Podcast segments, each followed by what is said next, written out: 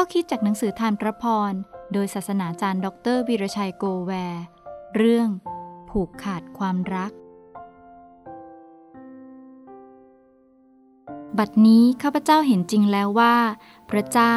มิได้ทรงเลือกที่รักมักที่ชัง แต่ทรงรับคนจากทุกชาติที่ยำเกรงพระองค์ และทำสิ่งที่ถูกต้อง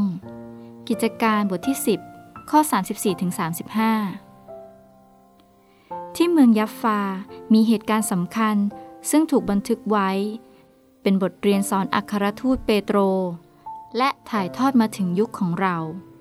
เป็นบทเรียนอันทรงคุณค่าต่อๆไป ตราบใดที่โลกดำรงอยู่ เปโตรพักอยู่ที่บ้านของสาวกผู้หนึ่งที่เมืองนี้ ระหว่างการรับใช้ประกาศสั่งสอนพระกิตติคุณที่นี่ ในเวลาประมาณเที่ยงวัน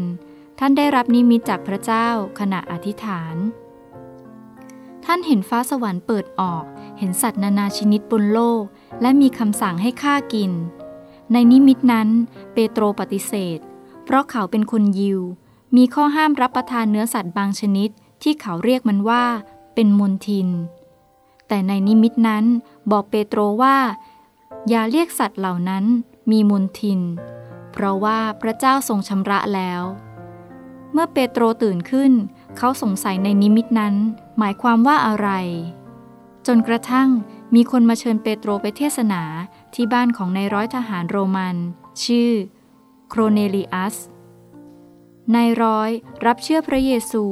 และรับพระพรจากพระวิญญาณบริสุทธิ์ เหมือนกับสาวกชาวยิวได้รับ เหตุการณ์นี้ช่วยให้เปโตรตาสว่าง จากเคยคิดว่า คนยิวเท่านั้นที่พระเจ้าทรงโปรดปราน คนชาติอื่นล้วนเป็นมนทิน แต่พระเจ้าไม่สนใจ เปโตรพบว่าพระเจ้ารักมนุษย์ไม่ทรงเลือกที่รักมักที่ชัง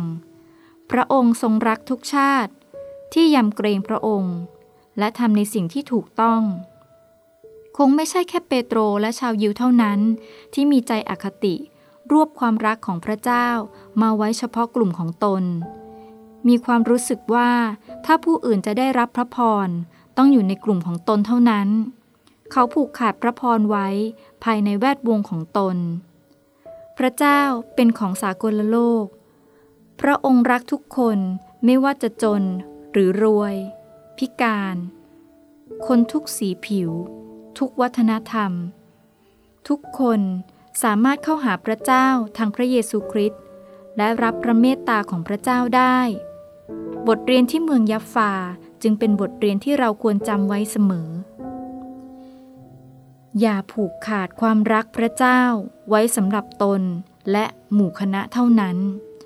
จงรับและรักผู้อื่นอย่างที่พระองค์ทรงรักทำเช่นนี้แล้วชีวิตจะมีความสุข ได้ชื่อว่าเป็นสาวกของพระคริสต์